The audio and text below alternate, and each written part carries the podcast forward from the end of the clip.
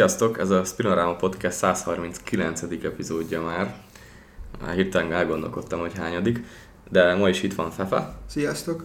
Én pedig Bence vagyok, és hát egy kicsit megcsúsztunk így a véget érve a második kör, megjövünk a konferencia döntők előtt, hát így már egy meccs ugye lement a harmadik körből is, de nyilván a második körről sokkal többet fogunk beszélni, hogy mi történt, de kezdjünk a szokásos dolgainkkal, ami baszott fel a múlt héten. Nekem sajnos az az élethelyzet, ami most van, hogy nem tudom visszanézni a meccseket, csak tényleg az összefoglalókra hagyatkozom, amikor itt lenne a legizgalmasabb periódus a szezonnak. Ugye már vissza is tudnánk nézni, előfizettünk, ugye...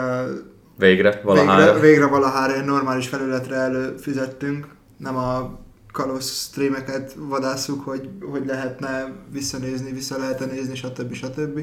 Erre sajnos csak az összefoglalókat látom. Hát valamennyire együtt tudok érezni, mert próbálok én is azért, amit lehet megnézni, csak hát a meló nagyon darálós jelen pillanatban, mellé ugye a lakásfelújítás továbbra is halad, úgyhogy ez a kettő ugye még ha nem lenne elég, akkor még van ezen kívül is pár dolgom, amikkel foglalkozni kell, úgyhogy igen, átérzem a helyzetet. Próbáltam még én is valamennyire az emberi idős fordulókat elkapni, vagy meccseket, ugye az elmúlt körökben is, de hát többé-kevésbé sikerült, úgyhogy én előre bocsájtam, hogyha bármi lényeges kimarad a párharcokból, hát sorry. Én igazából örülök, hogy podcastet valamennyire tudunk most csinálni, de amire viszont volt idő, az a Kanada meccs, úgyhogy arról szerintem beszéljünk egy pár szót így még az NHL előtt, mert hát jó régen volt itt Magyarországon kanadai válogatott, ráadásul a MVM dömében ugye láthattuk a meccset. Egy tök jó hangulatban 15 000 ember volt kint. Én a csarnokkal tökre meg vagyok elégedve. Én ugye voltam a előtte szombati ilyen csarnokbejárós programon, amikor NHL simogatón, igen, edzést lehetett nézni nagyon közelről, tehát azért tényleg az, hogy odaengedtek mindiket a büntipadra, miközben ment az edzés, azért az nem volt egy rossz dolog. A csarnok maga tök jól ki van találva. Hát meg egy elég jó short centereztél igazából. Igen, tehát ugye edzés után volt egy játékos simogatól, négy embert úgy kiküldtek. Kirúgdaltak a meg elé. Igen, nagyjából 4 fiatalt. Ugye Fantilli volt az egyik, Joe Veleno, Peyton Krebs és Jack Quinn volt még így a négyesben. És ne számomra meglepően egyébként Fantilli volt a legközvetlenebb, legjobb arc. Jó, nyilván ő még ugye nincs benne a ligában, még nem játszott annyi meccset, még nincs annyira kiégve gondolom, és nem érzi nagyon kötelező tehernek ezt. De tényleg ő volt a legjobb fej négyőjük közül. Úgyhogy így leendő 1/2-esként ez azért mindenképp pozitív, hogy na a hülye magyar szurkolókat ő milyen jól kezelte. A Csúrja se tudta, hogy térképen vagyunk. Hát valószínűleg igen, de... De tényleg amúgy nagyon durva volt, ha már Fantillit emelted ki, nagyon durva volt a jégen is, amit csinált. Uh-huh. És annyira kimagasló volt ez a srác, mert tényleg srác 2004-es, uh-huh. Nagyon-nagyon durva volt. Nekem személy szerint ő, illetve Joe Valeno volt az a két személy, két játékos, akitől letettem az államat. Hát amúgy Valeno meg ezen a simogatón pont ő volt a legilyen, éreztette, hogy bazeg én nem akarok itt lenni, kötelező, hát mondom, jó, akkor veled inkább nem is beszélgetek semmit. Hát ez azért lelombozó tud lenni, mert jó, a két Buffalo srácon is látszott, hogy hát ki kellett jönniük, de azért ők legalább próbálkoztak. Mm-hmm. Na mindegy, ez így zárójel bezárva. Szóval ez volt így a simogatós rész, hát igen, a maga a meccs az vezettünk, ez fontos. Hát én még visszakanyarodnék, igen. Beértünk a szektorba, és utána egy 3 perccel kezdődött kb. A bemelegítés. És szerintem akikkel voltunk, mind ilyen 14-15 éve azért járunk jégkorong meccsekre, de pont a kanadai kapu mögé szólt a jegyünk a második sorba, és azért egyszer-kétszer összehúztuk magunkat, hogy nem először vagyunk egy palánk mögött egy jégkorong meccsen, de azért nem nagyon durogtatnak ilyeneket itthon hát Magyarországon persze. A palánkra, és így néztünk egymásra, hogy azért hubazd meg. Hát meg ami nagyon durva volt nekem, hogy 20-ból 18 lövés jó, egy rossz az mellé, egy rossz a vas.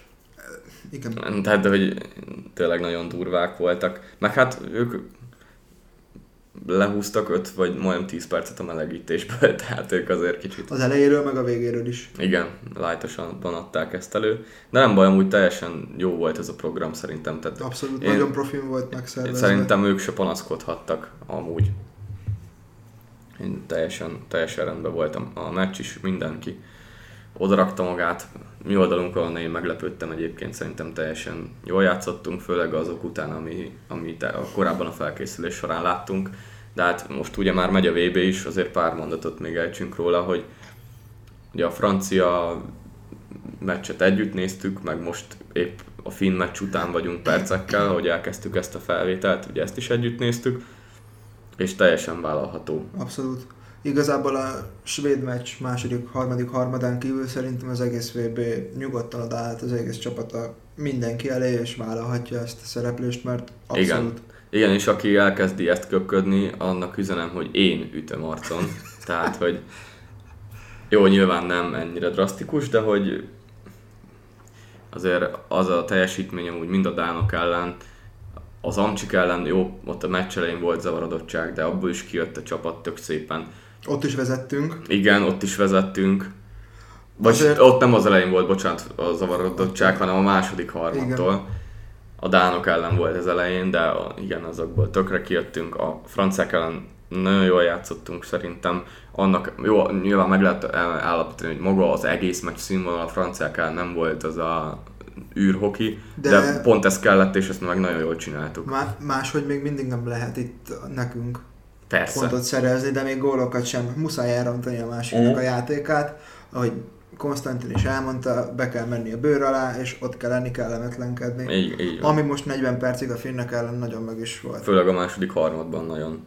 Az is nagyon jó játék volt a csapattal. És hát ugye van még két meccs németek, osztrákok ellen. Én a németekhez is úgy állok, hogy el van engedve, tehát azért ők nagyon, az elmúlt években nagyon sokat fejlődtek szerintem, azért az már, az se volt egy rossz válogatott, akik Szentpéterváron voltak, de ez már egy magasabb színvonalú német válogatott abszolút szerintem. És hát az osztrákok ellen hétfőn a mindent eldöntő meccs, akiket nem tudom, hogy mikor vettünk tétmeccsen valaha, de hát itt a lehetőség. És remélem, hogy most sikerül. Én tökre örülnék neki, és akkor jövőre meg mehetnénk Csehországba. De hát ennyire azért nem menjünk előre. És hogyha már az előbb arról beszéltünk, hogy az MVM döme mennyire királycsarnok, hát Arizonában nem mondható el, hogy mennyire királycsarnok. Hú, hát hogyha volt valami, ami hoki szinten felbaszott, az nem is az, hogy az Arizonának ugye a Temple kisvárosában, vagy ugye hát ez olyan agglomeráció, vagy nem tudom, együtt van Phoenix-el, de ott ugye a lakosok mind a 3 pontban leszavazták az építkezést, a csarnokot illetően, meg a kiszolgáló létesítményeket, így mindent. És engem igazából az idegesített fel, hogy Batman hogy reagál. Ezt akartam mondani, hogy nem az, hogy leszavazták, nem, hanem hogy még mindig, amit csinál Batman, az Arizonával, igen. Tehát, hogy ez, hogy annyira foggal körömmel az észszerűségnek már réges-rég határait túllépve ragaszkodik ehhez a területhez, és nem tudom, hogy mi kell még ahhoz, hogy belássa, hogy egyszerűen nem működik itt.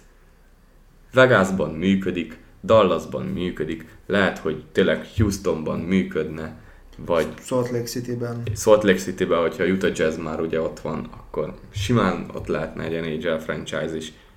Phoenixben nem. Mert, kész. Oké, azt lassan el is lehet engedni, hogy újabb kanadai franchise legyen. Hát sajnos igen, pedig jöttek egyből az ugye az összehasonlított tweetek, hogy a Quebec Junior Ligában a Ramparts meccsén az elmúlt 4-en 18.500-an voltak a junior hokin. És Arizonában ugye 4600, jó, nyilván az egyetemi csarnokban, de hát most már mondhatjuk, hogy Magyarországon többen járnak meccsre. Ennyi. mint az Arizonánál. Jöhetnének tanulni. Igen, és hát ami utána ugye a vicces dolog volt, hogy Kellernek az édesapja, Keller apuka tweetelt egy szépet, hogy hát Clayton akkor jövőre már nem lesz itt a csapatnál, és hát még többen fognak távozni, stb. Majd utána nyilván a mai délután, nekünk délutánon jött, hogy hát feltörték az accountot, és hogy aha, igen, valószínűleg. Sanszosan. De azért képzeljük el azt a szituációt, hogy pont valaki Clayton Keller apjának a Twitterét akarja feltörni, és akkor igen. És akkor ezt írja ki, nem kitesz egy pöcsös fotót. Mondjuk, hava föl van törve. Igen. Előbb rak ki bárki egy pöcsös fotót, mint hogy kiírjon ilyen dolgokat, amiknek full van alapja. Igen. De K. Igen, biztos feltörték. Tuti, hogy feltörték, biztos. Feltörték, igen, és Keller már várja a következő szezont a Jocban. Igen. Most egyébként az Arena Missouriát még nagyon gyorsan úgy összefoglalnám, hogyha valaki nincs teljesen képben. Ugye derültékből, hát a közvélemény számára derültékből villámként ugye az Arizonát kirakták Glendale-ből, nem jutották meg a szerződést, miután ugye többszörös tartozásuk volt a csarnok üzemeltetés felé, a város felé, tehát aki felé csak lehetett. És hát korábban is azért nyilván voltak itt Arizonában problémák, amióta ide került a franchise, ugye még a Winnipeg, hogy miért ide, sivatag közepére, stb. És azért el lehet mondani, hogy gyakorlatilag volt egy jó szezonja a Coyotesnak, amikor nyugati döntőbe került, azt hiszem 12-ben, és kaput, ennyi. És hát nyilván nem lett akkor a szurkolói bázisa se, a játékosok sem nagyon akartak odaigazolni, mert már nem, és persze lehet mondani, hogy hú, hát azért mégiscsak ebből a térségből lett egy Matthews, meg lettek innen játékosok, de szerintem nem amiatt, hogy itt NHL csapat van, ez csak az én saját véleményem. Abszolút, abszolút igazából, de amit ugye elmondtál, hogy ez is megint a liga alkalmatlanságát mutatja, hogy most már szerintem 10 évhez közelítünk körülbelül, hogy nem veszik észre, hogy mennyire el kéne innen vinni ezt a franchise-t. Igen, és hát ugye főleg Quebec helyzete nagyon szomorú olyan szempontból, hogy már be lett ígérve, ugye nem tudom hányszor, hogy hát igen, majd hogyha bővítünk, akkor jött a Vegas, aztán a Seattle. Nyilván most már párosan vagyunk, tehát nem nagyon lesz bővítés szerintem a következő talán 10 évben. De hogy akkor legyen új csarnok, lett egy 19 000-es, majdnem 19 ezeres jégcsarnok. Ahonnan tényleg a csillára lógnának az emberek, hogyha megkapná a franchise-t a város. Igen, de ezután sem. Tehát, hogy ez egyébként egy elég nagy kicseszés velük, hogy nem tudom hány millió vagy milliárd dollárt elköltettek velük ugye építkezésre. Abszolút. Jó, egyébként a Rampartsnál biztos megtérül valamilyen szinten, mert azért ott is telt ház van minden meccsen, de tény, hogy azért egy ilyet fölépíteni, egy ilyen csarnokot, és utána kvázi pofárásni azért az elég kellemetlen. Hát meg ugye nem az egyetemi csapatnak húzták azt föl, kimondva kimondatlanul. Hát junior, ez nem egyetemi. Bocsánat, junior. Ja, de igen. És hát nyilván a mostanában megjelent találgatások kapcsán, hogy hova mehetne ugye az Arizona, azért Quebec megint nem a sor elején van, hanem Houston mondják nagyon, Kansas City-t mondják nagyon, és hát utána ugye Utah, és még talán Portland merült föl. Ennyi. Tény, hogy egyébként Utahban ugye Salt Lake City magatelepülés, az egyébként tényleg egy hokis területet, azért az egy téli sport hely, volt ott ugye olimpia is, adná magát számomra, de hát mondjuk Arizonán kívül csak jobbat tudnának találni. Hát, valószínűleg igen. Bármely két országban. Igen. Nyilván a Houstonra ott akkor föl lehetne futtatni egy texasi rivalizálást a Dallasszal. Kansas City szerintem most amúgy is nagyon sportlázban ég, amióta a Chiefs megint jó. Ott is el lehetne képzelni. Ja, hát érdekes ez a helyzet. Én személy szerint nagyon-nagyon szeretném, hogy ez a franchise elköltözzön, de van egy olyan sanda gyanúm, hogy amíg Batman a komisszár, az nem fog megvalósulni, és nem fogja érdekelni, hogy mekkora veszteséget termel ez a franchise, ott fogja tartani. És majd a többi csapat kifizeti. Tehát ez a szomorú egyébként. Csak hát nyilván, hogyha már akkora veszteséget tármál, és ezt a többi tulaj látja, hogy az ő pénzével fizetteti ki, akkor hát a tulajdonosok leválthatják Batmant adott esetben. Csak hát amíg jön a pénz... Hát addig nem fogják, mert azért voltak itt ugye az utóbbi években Batmannek elég érdekes húzásai, mind a tulajdonosokkal, mind a szurkolókkal, mind pedig a játékosokkal szemben, de valahogy még mindig nem volt meg az a kezdőlökés, ami elindította volna a folyamatot az ő leváltása irányába. Hát főleg itt egyébként ugye ez a két bővítéssel a Vegas meg a Seattle annyi pénzt tolt be a közösbe, hogy ez szerintem azért elég jól ellensúlyozza eddig a Phoenix, vagy hát Arizonának a veszteségeit. Igen. De emiatt még azért mindig pozitívan van a mérlege pénzügyileg. Volt még egy esemény, ami nem a playoff, hanem ugye a draft lottó, ami körül volt megint egy jó kis botrány. Hát kezdjük ott, hogy ugye maguk a tények azok, hogy Chicago Blackhawks nyerte Connor Bedardot. Ezt így ki lehet mondani, hiszen telibe biztos, hogy ő lesz az 1/1.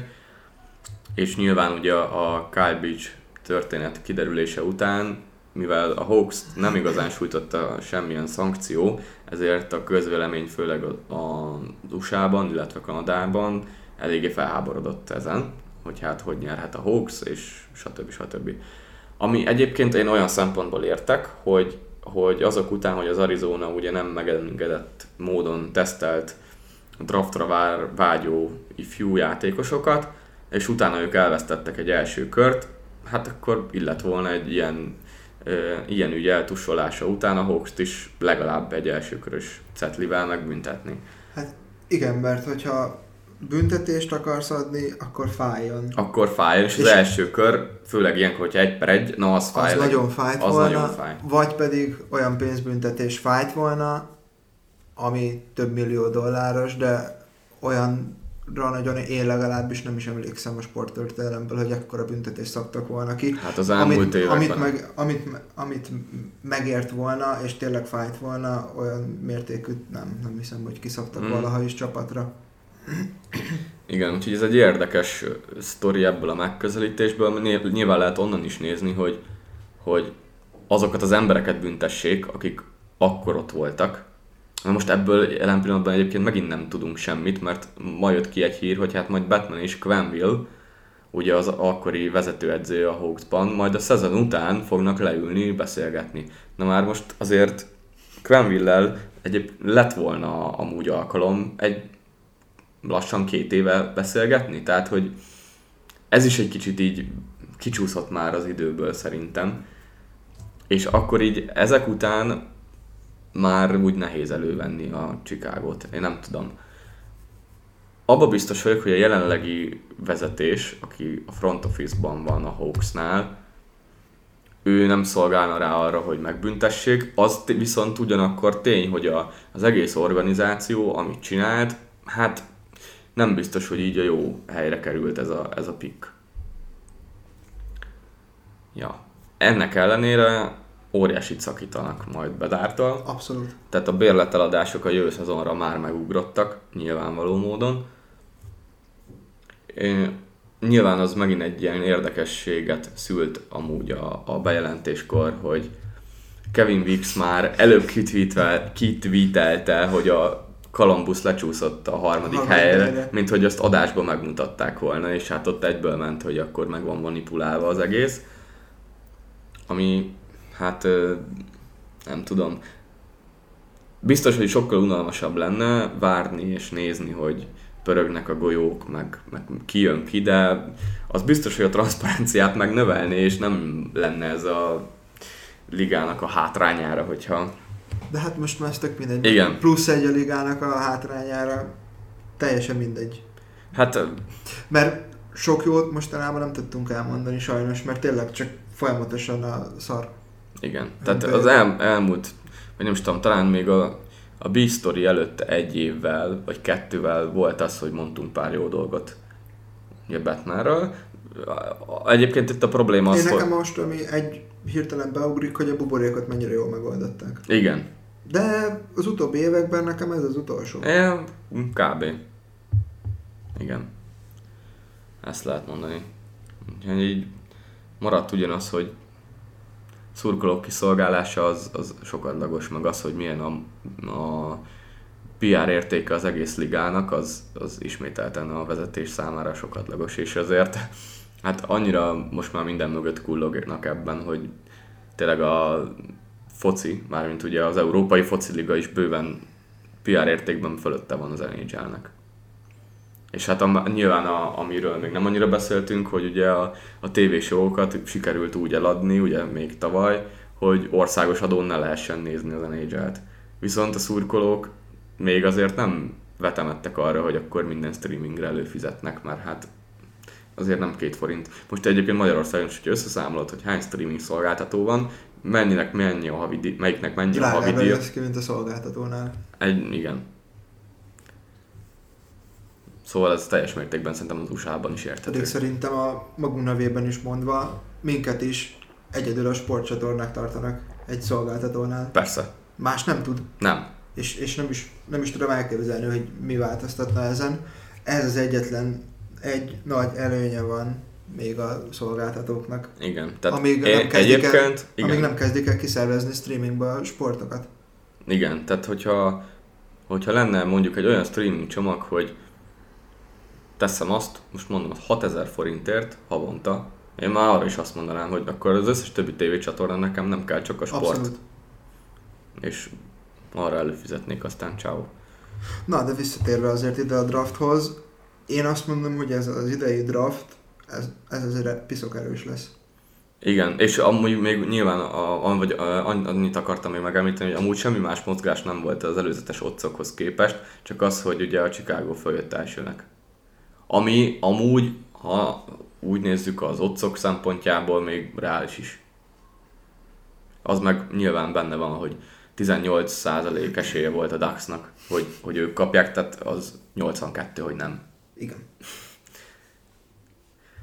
Igen, egyébként a draft az nagyon erősnek tűnik, hiszen azért Bedard mögött Fantilliről már beszéltünk, most a VB-n Leo Carlsont meg tudjuk nézni a svéd keretben, ő is nagyon jól játszik szerintem. És hát az elmúlt pár junior évben kicsit eltűnő Matvej Mičkov is most fog kiválasztásra kerülni.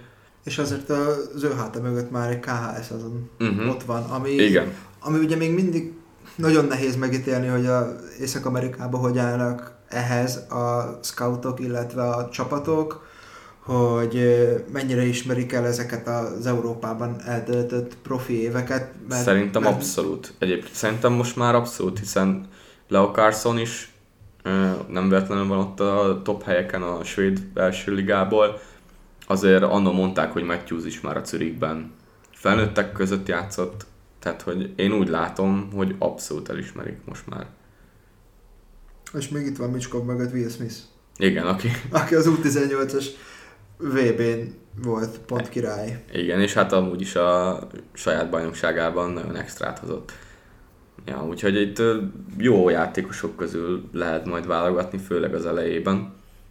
És hát mindig van év, amikor az alsó pikkekre is sikerül valakit behúzni, valaki nagyon jót, úgyhogy én azt is nagyon fogom várni, bár azt hozzá kell tegyem, hogy annyira nagyon még nem ástam bele magam az idei draft év, vagy draft... hogy mondják ezt? Várományosai! Így van, a várományosokba. Hogy erről, róluk még annyira nem tudok. De azért ez a top 5 azért az eléggé biztató. Igen. Nem is tudom, hogy amúgy mikor volt utoljára erős draft, ugye most a 15-öst mondják, hogy azért az elég erősen sikerült. A többire meg, vagy hát 19-től én azt mondom, hogy ott meg tényleg már azért még várni kell, hogy ki fog tényleg kifutni. Na beszéljünk, mi volt a playoffban itt a második körben. Kezdjünk kelettel, mert az sima volt. Igen. Egyébként kicsit most már így a keleti döntő első meccse után majdnem azt mondom, hogy olyan rég voltak a keleti párharcok, hogy elfelejtetted, igen. Abszolút. Igen. És hát a Panthers ugye azzal a lendülettel, ahogy 3-at nyert a Boston ellen, utána 3-at nyert a Toronto ellen, és nagyon komolyan itt volt ez, hogy akkor kisebb rikalift. Igen. És hát főleg a második meccs volt egy ilyen törés a Leafsnek, ahol vezettek. És a 2-0-ra vezettek így. És hát onnan a Panthers fordított egy nagyon kemény játékkal, És hogyha jól emlékszem, akkor ebben a szép 5 meccses szériában Matthews egy 0 gólt sikerült összehoznia. Hát igen, voltak is mémek, hogy keresi a radar Matthews, de nem találja még mindig. Igen, és hát ezen az 5 meccsen a Torontónak úgymond a nagy négyese az elég szépen kudarcot vallott, azok után, hogy amúgy az első körben Marner volt a cipelőgép gyakorlatilag, aki majdnem, hogy nem elvitte a hátán a csapatot, és ő is eltűnt, nagyon, hát úgy tűnt el, hogy leszették a pályáról. És a Panthers folytatta a brutál letámadást, nem engedte ki a Leafs-t, és én azt vártam egyébként, hogy majd a Leafs megfogja sebességből valahogy, és esélyük nem volt. És az se jött be, hogy esetleg testi fenyítés alkalmazzanak, mert kijött Gudas. Hát Gudas jött, és ő fenyített mindenkit, aki a közelébe is ért. Hát meg Benett is leszette az ellenfél arcát, azért volt, ahol már a sportszerűség határán egészen túllépve, de hát erre meg sajnos azt kell mondani, hogy amit a sporik fújnak, az történik ilyen szempontból. És hát Kecsákkal továbbra se bírtak el. Bobrovsky újra visszatért élete formájához, mert nagyon-nagyon-nagyon stabil hátul, és ez egy olyan alapot ad ennek a Floridának, ami nagyon komoly, és tényleg ugye Kecsákot nem lehet tartani. Igen, és egyébként tényleg amíg a Panthersnél mindenki fizikálisan is annyira kemény, hogy minden sorban van két játékos, akiben nem akarsz beleállni. A Leafsnél egyedül Jake McCabe volt az, akit ugye a cserestopkor hoztak, aki ezekbe a párharcokba bele tudott állni. De hát rajta kívül könnyen elnyomtak mindenkit. És Barkov, amit védekezett a szériában, az brutális volt. Már Bergeron szintű volt, azért mondhatjuk azt is, és nem véletlenül ő jutott általában Bergeron mellé a Selke döntőbe, Selke top 3-ba, megmutatta, hogy... Igen, most. Bár idén nincs bent egyébként, de azért ebben a play-offban, amit Barkov játszik, és tényleg az a durva, hogy nem annyira vesszük nyilván észre, mert a védekező munkát sokkal kevésbé veszik észre az emberek, de annyi melót elvégez, és annyit kivesz az ellenfélből, hogy a legjobbakat kiveszik ők, Forslinggal együtt, tehát az a páros nagyon-nagyon jól működik, és utána Kecsakék vannak ráeresztve a többire. A többi maradékra. És akkor nesze fog meg. Igen. Szóval ez nagyon-nagyon kemény és nagyon jó taktika, amit csinál a Panthers, és tényleg amit mondtál, hogy Bobrovsky amilyen formában van, az egész rájátszásban az nagyon kemény. És ezt ma hajnalban, reggel, délelőtt, nem tudom már, hogy fogalmazzunk, mert igazából reggel néztük, fölkeltünk, és még mindig ment a 7. harmad, hogy azt beszéltük, hogy délután ugye összeülünk a filmmeccset nézni, hogy hát még akkor is megy, és akkor párhuzamosan 2 meccset tudunk nézni. Hát szinte igen. És hát tényleg nekem az volt, én ugye hétre járok dolgozni, beértem, még mindig megy. Lefőztem a kávémat, kortyog, még mindig megy. Megiszom a kávémat, még mindig megy. Nagyon durva, de erről majd beszélünk később. És hát a Leafs most nagyon nehéz helyzetben van a nyarat illetően, hiszen... Nem csak a top 4, ugye azért az Office-ba is Dubásnak lejár a szerződése. Igen. Nagyon-nagyon komoly nyár lehet, és nagyon komoly dolgok dőlhetnek itt el a Leafsnél. Igen, közben itt a macska szambázik, úgyhogy azért vannak ilyen kis szünetek, igen. 3-an vagyunk, nem 2-en. Igen. És hát jelen pillanatban ugye úgy áll a Toronto, hogy 14 játékosnak van szerződése, ebből 1 kapus, és van 1 millió helyük. Az nem sok, viszont kevés. Várjál, bocs, rosszat néztem, 9 millió helyük van, de... Az is kevés. 14 játékos, 8 játékosra van 9 milliójuk. Igen, és hát azért itt Kerfootnak lejárt, Ryan O'Reilly biztos, hogy esélytelen megtartani. Hát nem is tudom. Így egy többi csatárt is még megnézzük. Lafferty, aki... Lafferty-nek pont van szerződése, de Kempf, Achary, Bunting, Simons, Aston Reeves, ők. Hát, hogyha csúnya azt mondani, hogy kuka, mert azért itt nem rossz játékosokról beszélünk, csak nyilván nem fognak beleférni ebbe a büdzsébe, és hát már egyből följött, hogy jó, akkor kit kell elcserélni. És bármennyire, én egyébként hozzáteszem, bármennyire C betű, én Tavares cserélni. Igen, de az ő neve viszont nem nagyon merül föl, mert én bármilyen pletykát olvasok, az vagy Nylander, vagy Marner. Igen, én is azt láttam, hogy ők kettejük. Hát nyilván itt... Egyébként, hogyha itt ugye lesz GM-váltás, akkor az még egy szép helyzet ebbe megérkezni. Az egy nagyon komoly feladat, igen. Igen, és Dubás ugye elmondta a sajtónak, hogy azért neki a családjának is, meg neki is személy szerint ez elég megterhelő, meg stresszes időszak volt az elmúlt pár év, meg tudom érteni, hogy miért. És egyébként meg le a kalappal előtte, mert szerintem amit tudott ezekből a lehetőségekből pénzügyileg, meg keretszinten kihozott. Főleg idén ugye azért elmondtuk, hogy a cserestoppkor is, hogy nagyon-nagyon komoly munkát végzett. Uh-huh. Igen. És ő ugye elmondta, hogy munkavégzése az NHL-be, vagy a Torontónál, vagy sehol. Aha. Igen. Ő annyira el van köteleződve a csapat iránt, és igazából ha én Torontó tulajdonos lennék, azért én is hosszabbítanék vele. Abszolút. De azt is meg tudnám érteni persze, hogyha nem maradna, hiszen ezt a nyomást elviselni, amit a torontói sajtó megállás nélkül egyfolytában tol az emberre, az nagyon kemény lehet. Hát én egy év alatti a 6-7-et öregszik az ember, az biztos el lehet mondani. Igen. És azért én olvastam ma reggel, vagy tegnap reggel, nem tudom, egy olyan pletykát, aminek tudtam volna örülni, tudnék, hogyha lenne alapja, hogy Nylander és a Capitals. Ugye top 6-os szélső, elmondta McLellan, hogy top 6-os szélső fog érkezni nyáron a Capitalsbe, hát helye lenne egyébként. Hát az abszolút helye lenne. És azért ugye volt már rá példa, hogy ő centert játszon, és aként is megállta a helyét, úgyhogy nagyon durva nyár lesz itt Torontóban. Hát fél lehet, hogy itt a VB alatt majd Sandin elkezdi csábítgatni. Hát igen. Meg Backstrom írogat, hogy srác, gyere már.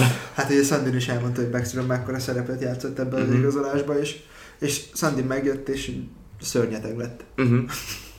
Levették a láncot.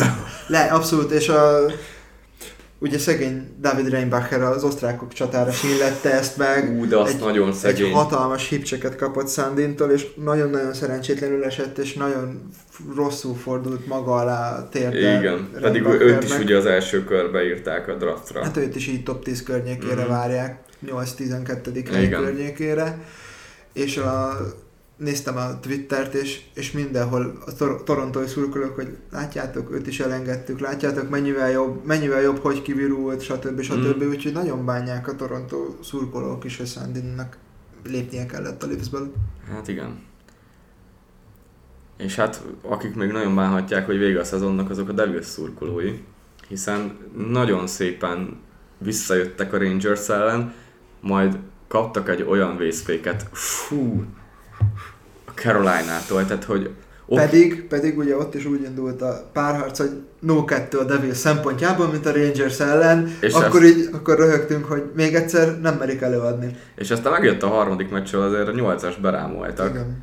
És... Ott még lehetett azt hinni, hogy tényleg ha ez olyan győzelem lesz mentálisan. Igen, de itt valójában csak az utolsó volt szoros meccs ebben az egész párharcban, ugye azt dölt el hosszabbításban, ahol kivívta a továbbjutást a Carolina, de annyira más stílusa volt a Canes-nek, hogy hasonló a Floridához, tök hasonló brutál letámadás, és egy olyan védekező egység, egy olyan védelmi játék, amivel nem tudtak mit kezdeni, és nagyon sima lett ez a továbbjutás, de én úgy gondolom, hogy a Devilsnek ez abszolút egy sikeres szezon, és egyébként meg a Canes ellen teljesen kijött az, hogy kellett volna egy igazán top kapus ennek a csapatnak. És ugye az nem volt meg, mert ugye Schmid még újonc, nyilván az első párharcban nagyon jól ugrott be, és gyakorlatilag az ő momentuma megfordította, aztán a Canes ellen ugyanúgy az első kettőn megkapta a pofont, visszarakták Vaneceket, de a harmadik meccs volt az egyetlen, ahol ugye nyerni tudtak vele, aztán jöttek megint a pofonok. És hát a Canes gyakorlatilag struktúrával, mert ugye a sérülések azok nem segítettek rajtuk, alapvetően azt már elmondtuk, hogy azért az elég kemény, hogy mikor három ilyen csatárat kiesik, és ennek ellenére nagyon simán. Nagyon simán. Nagyon lehengerlő volt, és ez nekem nagyon meg... Ez engem személy szerint nagyon meg is lepett, hogy ennyire simán átlépték ezt a Devilst, akik azért olyan önbizalmat szerezhettek ebből a Rangers elleni szériából, és olyan szinten lettek visszahúzva a földre, sőt föld alá döngölve. Igen. Hogy nagyon komoly volt ez a kényszer, és én arra számítottam, hogy az olyan lendületet fog nekik adni, hogy a Florida ellenszerét is ezzel meg fogják találni. Bár azért hajnalban nem. Igen, én is erre gondoltam, de most ugye az első meccs azért szerintem teljesen oké volt Canes részről. Abszolút, de ez megint egy olyan mentális gátat törhet át a Floridába, hogy egy ilyen meccset, egy ilyen hosszú meccset, egy ennyire Carolina szempontból szinte agyonnyert meccset, mert azért néztük, hogy mennyivel védte túl az elvárható gólmennyiséget Bobrovsky, illetve Andersen meg 1,7-tel, 1,8-at, de tényleg ez, hogy a Carolina ennyire le tudta játszani a Floridát, és mégse tudta behúzni, és ez az egy meccs, ugye mindig mondjuk, hogy egy meccs, egy győzelem, az nem számít, de ez a meccs, ez lehet olyan... Lélektanilag nagyon sokat adhat, igen. Az úgy nagyon kemény. Ja, nyugatról, szerintem. Kecsággól öröme. Ja, kecsággól! Kecsággól öröme. Hát az zseniális. Én nem tudom, valamiért imádom ezt a faszit. Én még nem, nyilván most. Még nem, de... Még nem, de... Így, mint abszolút külső szemlélő az idei playoffot tekintve. Ez teljesen érthető. Sőt, egyébként még nyugat előtt, akkor maradjunk itt, hogy Canes Panthers-től mire számítunk. Én gyakorlatilag amúgy ugyanarra végig, mint ami az első meccsen volt.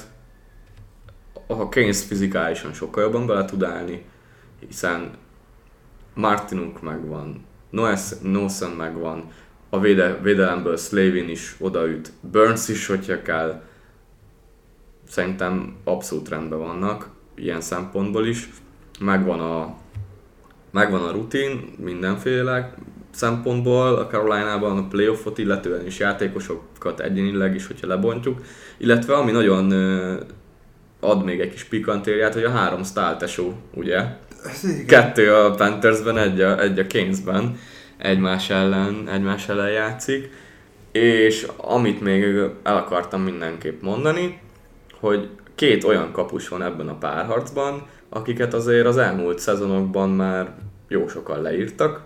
Bobrovskyt szerintem mi is, azt el lehet mondani, Andersen talán mi nem, de azért az NHL-es kinti berkekben már Andersent is jó páran leírták, és egyelőre mind a ketten top formában, itt a rájátszásban.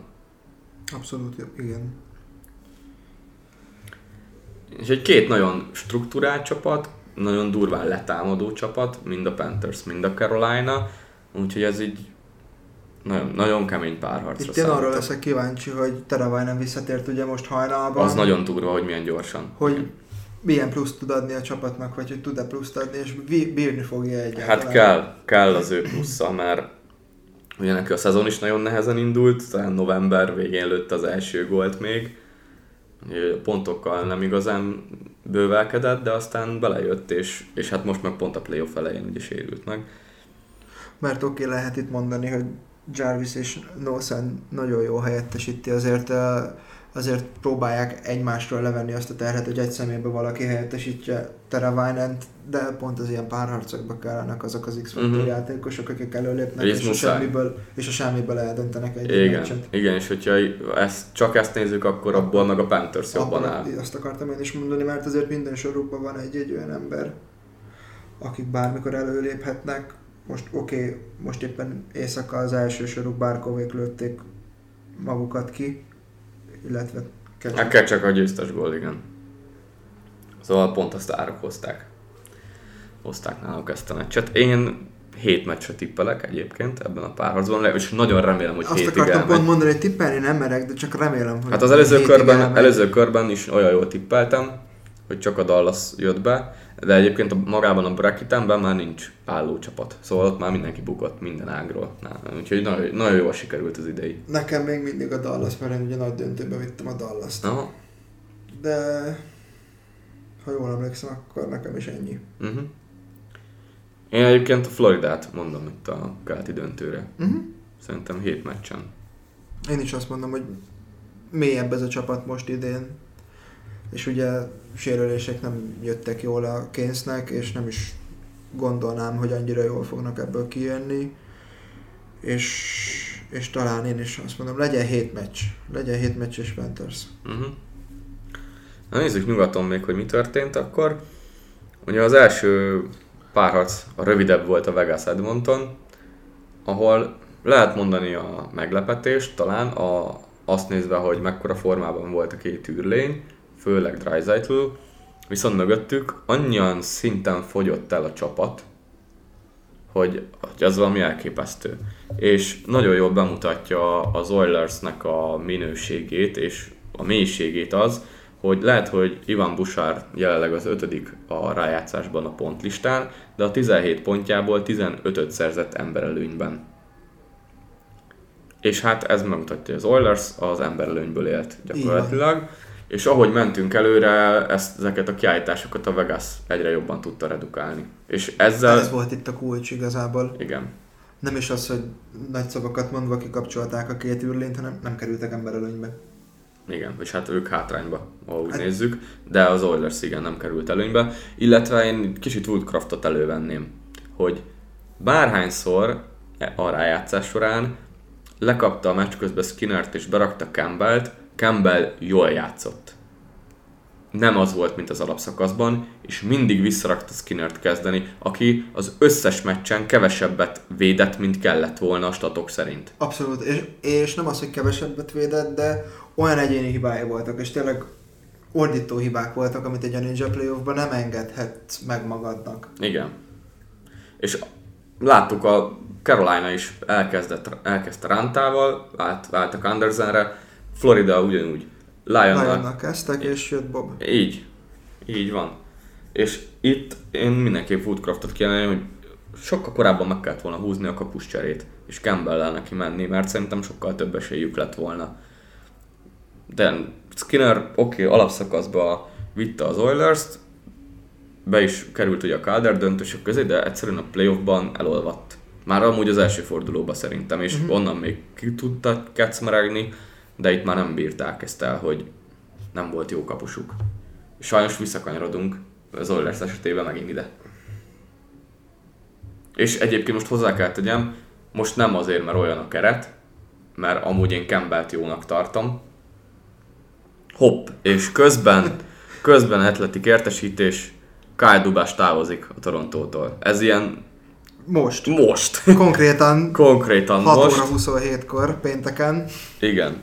Na, akkor még két mondatot az Oilersről, meg erről a párharcról, és menjünk akkor vissza még a Torontóra. Szóval ez nálam az Oilersnél egy óriási edzői baki, és tényleg nem nagyon tudott megújulni, mert Woodcraft már, hát akkor próbáljuk meg együtt egy sorba megint őket. Szedjük szét őket. És szedjük szét őket. A következő meccsen meg megint próbáljuk meg együtt őket, miközben a Vegas meccsről meccsre folyamatosan javult a szérián belül. Uh-huh. És ez nagyon-nagyon jó előjel nekik a főcsoport döntőre. Igen, és azok a játékosok, akik az alapszakaszban kicsit kevésbé muzsikáltak, most első körben Marchessaultra gondolok, meg Riley Smithre, ők most azért rápakoltak, és az utolsó meccsen Marchessault. Mester 3-as. Az utolsó két meccsen 5 pontot hozott Marchessault. Igen. Szóval nagyon-nagyon jól játszottak, és nyilván azért a Vegas védelmének ugye megvolt az előnye, hogy méretben mindenki nagyon ott van. Bár azért hozzáteszem, hogy Pietrangelo azért a kaszájára egy meccset kapott csak, azért az nálam bicskanyitogató. Az volt, igen. Tehát, hogy ennyire valaki telibe kinézel 10 méterről, és lendítve kaszálod el, azért ilyet nagyon rég nem láttunk szerintem a NHL-ben. Nem véletlenül Draisaitl nem fogott vele kezet. Abszolút. És akkor már páran még megvoltak ezen rökönyödve. Hát na, azért én se fogtam volna kezet. Tegyük hozzá. Olcsó megúszta az egy meccsel. egyébként. És már a másik még az Oilersnél Evander Kane totál nulla volt, Nugent Hopkins totál nulla. Tehát Nugent Hopkins a klasszikus példa, hogy az alapszakaszban nem annyira készülnek belőled, és hogyha jó emberelőnyöd van, akkor termelhetsz pontokat, na ezért lett 104 pontja. Már oké, hogy itt is 10-et összeszedett. Jó, de 9 gólpassza volt. Uh-huh. Amik simán összejöhetnek. A 9-ből, második passzból egy 3-4 simán összejöhet. Hát, vagy több is. Jó, én nem akarom, ugye, ja. Mert nem emlékszek minden egyes Oilers gólra, nem akarom lehúzni. Uh-huh. Igen. Vegasnál meg hát Cassidy tartotta magát a rendszeréhez, amit Bostonban is egyébként mindig csinált, hogy tartja a rendszer, és itt is működött, úgyhogy teljesen jól menedzselte az egészet. Na menjünk még egy pillanatra vissza akkor a Torontóhoz, hogy új GM lesz. És aki ebben megérkezik, ebbe a helyzetben, na annak föl kell kötni a gatyáját. Beletenyerel. Fú, az nagyon durva lesz. És egyébként én akkor megkockáztatom, hogy Sheldon Keefe is távozni fog a Toronto kispadjáról, aki egyébként szintén nem tudott változtatni a csapaton ebben a szériában, meg úgy megint a rájátszásban, tehát én látok így egy edzőcserét is, és hát így viszont tényleg valószínűnek látom azt, hogy a 4-esből egyet el fognak cserélni. Hát neki tudja, hogy milyen GM jön és mennyire akar új alapokat lefektetni, mert én még azt se tartom elképzelhetetlennek, hogy akkor elcserél kettőt. De hoz a kettő helyett egy ilyen köztest, mondjuk, mert most 6,9 körül van Marner, és 11 majdnem. Fordítva. Nylander 6,9 és Marner 10. Mondjuk hoz a kettő helyett egy 7-8 millió per éves játékost, és mégis spórolt akkor 3 játékosra, az alsó 6-osra mondjuk. Mm. Igen, ez benne lehet. És amit pont néztünk az adás felvétele előtt, hogy draft setlikkel pedig nagyon rosszul áll a Leafs. Van egy-egy első körös idén és jövőre. Uh-huh. És amúgy harmadik, negyedik. Hát igen, idén, ráadásul idén egy 5-6. Tehát 3 setliük van. Az olyan, mint a Bostonnál, szerintem ott is nagyjából ennyi van. Úgyhogy az is még egy szép nyár lesz, de zárójel bezárva. Szóval igen, itt muszáj lesz elengedni játékosokat. Én egyébként ezt a Kalle Järnkrok szerződést nem annyira értem, ez az én meglátásom, hogy szerintem nem pakolt annyit hozzá, hogy ennyit kapjon, meg hogy ekkora távra. Hosszú, igen. A védelem ez egy jó kérdés, mert Jake McCabe ennyi pénzért szerintem teljesen rendben van, és én TJ Brodyt próbálnám meg valami értékét tenni, mert nagyon jó játékos, de egy év van már csak a szerződéséből, és most még valamit lehet érte kapni. Vagy valakit. Inkább valakit, igen. Ja, úgyhogy én ezt látom magamat, nem tudom, egyébként tényleg rohadtul nehéz lesz, bárki fog ebbe a székbe beülni. És hogyha tényleg itt kettőt is cserélne, hát akkor én Nylander nálam biztos, és én továbbra is azt mondom, hogy Tavares. Valahogy én azt érzem, hogy Matthews meg Marner hosszabb távon. Igen. Már csak a korukból ítélve is. Igen, de valahogy szerintem nekik sokkal erősebb, nekem az jön le a jégről, sokkal erősebb személyiségük van, mint Tavaresnek. Mm-hmm. Hiába ő a cég. Nyilván, hogyha bemegy az ember az öltözőbe, azt mi nem tudjuk, hogy mi történik ott, meg hogy ott Tavares ugye mit mond, vagy mit csinál. De ami a jégről lejön testbeszédnál, abból sokkal erősebb karakter, Matthews is, meg Marner is. Meg ha csak direktbe az impactet nézzük, akkor is mind a ketten erősebbek szerintem, és nagyobb hatással vannak magára, a csapat játékára, szerintem mint Tavares. Igen. Jó, hát ez egy kemény hír így. Durva lesz a Torontónak.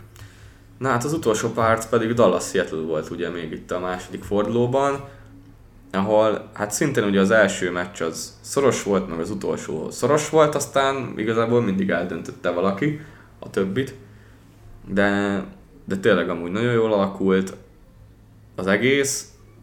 Én a Seattle-t csak ajnározni tudom, és Grubauert is. Kivételesen. Mert azért az utóbbi évek során nem erre szolgált rá Grubauer. Nem. De a Kraken tényleg egy nagyon jó alakulat volt végig, és amúgy nem volt most a kiemelkedő százalék a Grubarnek, csak mindig a fontos védéseket meg tudta oldani. És most hiába 90,2-vel védett, azért mégis azt érezteti, mégis egy olyan stabilitást ad ennek a csapatnak, amit az eddigi évek alapján se Colorado-ban, se Washingtonban nem tudott megtenni. Igen. Abszolút. És a csapat meg tényleg jó mély volt, amit az előbb megbeszéltünk a Canes Panthersnél, itt az X-faktor játékosok, azok nem igazán voltak meg, és talán lehet mondani, hogy a Dallasban, meg amit Ropé Hintz eddig tol a playoffban, na a hetedik meccsen pont az jött ki. Igen.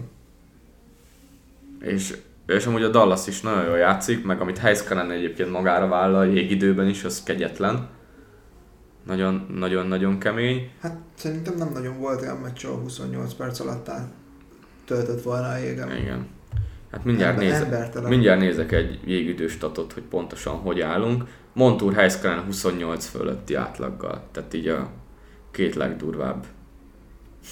Az nagyon-nagyon kemény. És egyébként Montour is úgy játszik a playoffban, hogy... Hát az a hajnali cseréje. 3 perc. 250 valamennyi igen. volt, igen. És majdnem eldöntötte a meccset. Aha, nagyon durva.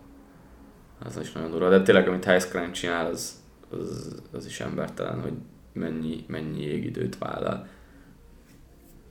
És amúgy az egész Dallas nagyon egybe van. Én azt látom rajtuk. Nagyon egyenlő volt nyilván 7 meccs, nagyon egyenlő párharc, még akkor is, hogyha a meccsek azért, főleg a közepén ugye viszonylag simán dőltek el, de mindig tudott ugye a másik újítani, és akkor rátenni még egy lapáttal. Seattle-nek hát ez bad luck, de nagyon jó második szezont futottak. Én nagyon szkeptikus voltam, ugye még az edzővel és Huxtollal is, és nagyon jó munkát végzett, ezt el lehet mondani. És most látom azt, hogy egyébként összeértek egy csapattát. Tehát tavaly nem látszott ez rajtuk, sőt inkább siralmasnak nézett ki a Kraken. És ugye már jöttek is a hírek, hogy akkor Winston kapja az 5-6 éves szerződést minimum. És azért nem láttuk ezt a Krakent teljes kerettel ebbe a playoffba. Azért Burakovsky nagyon hiányzott, Mekken nem tudom, hogy milyen állapotban volt, de biztos, hogy nem volt 100%-os, még mindig nagyon rajta látszott hogy sajnos. Hiába jött vissza, igen, ő nem volt 100, sajnos. Hát ez így sikerült, de szerintem abszolút erre, ugye a klasszikus erre lehet építeni. Abszolút. De már csak azért is, mert amúgy ők ugye fizetések szempontjából nagyon-nagyon jól állnak, hiszen van 20 millió helyük. És ugyanúgy 14 játékos vagy Torontóban. Igen. Itt a védelemben kell egy kicsit több szerződést adni, vagy több pénzt kiosztani, és hát kicsit még azért kérdés számomra, hogy a kapuval mi lesz, bár mivel Driedgernek van szerződése, ezért én megkockáztatom, hogy a Grubauer-Driedger párossal nekiállnak a következő évnek, és hát John Spang akkor távozik. Pedig az alapszakaszban odarakta ezt a csapatot. Csak hát a play-offban meg Grubauer volt ez, aki teljesített. Ja, Dallas meg tényleg egybe vannak a Tinger, hogyha nem is az elmebeteg, mint tavaly, de megadja a stabilitást, ahogy kell. Heiskanen, ahogy az előbb mondtuk, védelemnek az oszlopa. Igen. Ja, csak még azt Robertson-t keresem, hogy ő annyira még nem is kiemelkedő egymaga, mint az alapszakaszba, és ezt is elbírja ez a csapat, igen. Annyira egyben vannak. Igen. 13 és 10, csak 12, de csak 2 gólja van. Igen. Tehát ő azért benne még van. Benne még van tartalék. Bőven. Igen, de Jamie-ben szegény, ahhoz képest, hogy az elmúlt pár évben, hogy játszottak, most nagyon felléptek. Pavelskinek ugye a 4 gólos meccse, az nagyon durva volt. Ja. És akkor még itt vannak olyan emberek, mint Max Domi, Dadjanov, akik bármikor elő tudnak lépni, és igen. bedobnak egyet a közösbe, és bármelyik meccset ők is el tudják dönteni. Hát, hogy ez volt is egyébként most a második körben. Ez nagyon-nagyon mély ez a keret. Igen, és a Vegas ellenére hasonlóra számítok. Tehát én nagyon-nagyon egyenlőnek érzem a két csapatot. A Vegas számomra egy kicsit olyan szempontból találni, hogy ugye Brossoával, meg Aiden Hill-lel, ugye Brossoával megsérült, Aiden Hill állt be, de a hatodik meccsen az Oilers ellen nagyon-nagyon jól játszott, brutál, hogy milyen jó volt. És nálam itt van egy pici kérdőjel, de amúgy mezőnyben most megint nagyon, nagyon jónak tűnik, és úgy látom, hogy most ért oda a Cassidy rendszere igazán ennek a csapatnak. Én meg pont ugye, amit feltettétek is kérdésnek, én ezért mondom, hogy szerintem itt lesz ennek a Vegasnak idén vége, mert itt most már olyan pluszkál a kapuban is, mert ez a Dallas, az mezőnyben pedig ugyanúgy ki tudja egyenlíteni a Vegas előnyeit, illetve a jó pontokat tudja ellensúlyozni, hogy most már itt kéne egy olyan kapus teljesítmény a csapat mögé, amit nem látom, hogy Hill vagy Brossoit tudna hozni. És én ezért mondom, szerintem, ha már tipped, akkor Dallas 6. Szerintem ez is 7, amúgy, de Dallas, aha. Igen. Nem tudom én se, hogy amúgy ez annyira már ilyen érmedobás, tehát hogy nem tudom, láttátok-e a posztot, 14 bracket van a világon. Több mint 1 millió bracketből. Igen, akik eddig jól eljutottak. Az nagyon kemény szerintem. Ja. Hát szerintem akkor nagyjából ez ugye mára. Köszi, hogy meghallgattatok minket, legközelebb igyekszünk a döntő előtt jönni, meg hát akkor majd mondhatni, lezárjuk az A csoportos VB-t is. Pár szóban nyilván azért még mindig főleg a NHL-el foglalkozunk, de ilyenkor a VB-ről is muszáj beszélni. Úgyhogy köszi, hogy meghallgattatok minket, nézzetek sok meccset ti is, és szurkoljatok a magyaroknak. Sziasztok!